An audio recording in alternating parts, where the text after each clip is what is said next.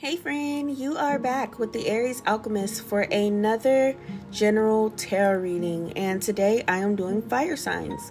So if you're an Aries, Leo, or Sagittarius, something in this will be for you. Now let's jump in.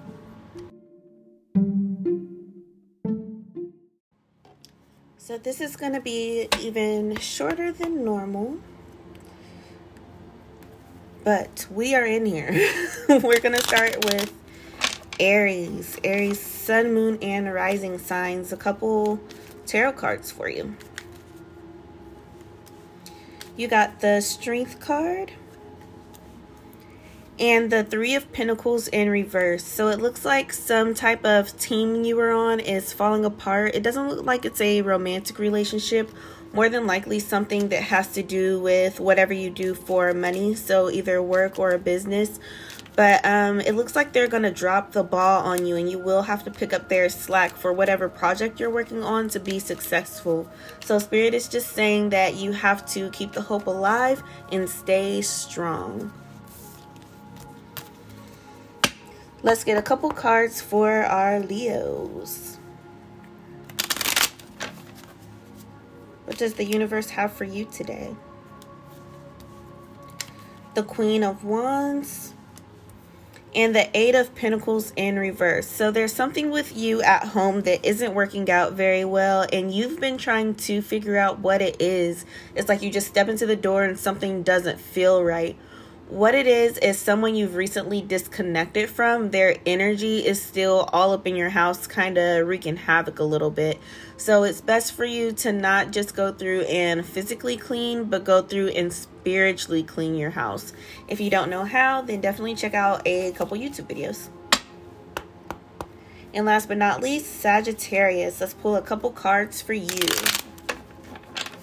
And if you can hear it, that is Happiness Hurts playing in the background. 396. A couple cards for Sagittarius. You got the Queen of Pentacles in reverse. and the two of wands so it looks like you guys have been really having nightmares feeling like you've been running around like a chicken with a head cut off um, and remembering a lot of things that had to do with like childhood abandonment issues is what I'm is what I'm like hearing and seeing. Um, so spirit is telling you that you need to do shadow questions to reparent yourself essentially because these issues that have to do with your mom leaving when you were little in some type of way, form, or fashion, it's really creeping up in all of your interpersonal relationships lately. So that's definitely something that you want to hash out and deal with.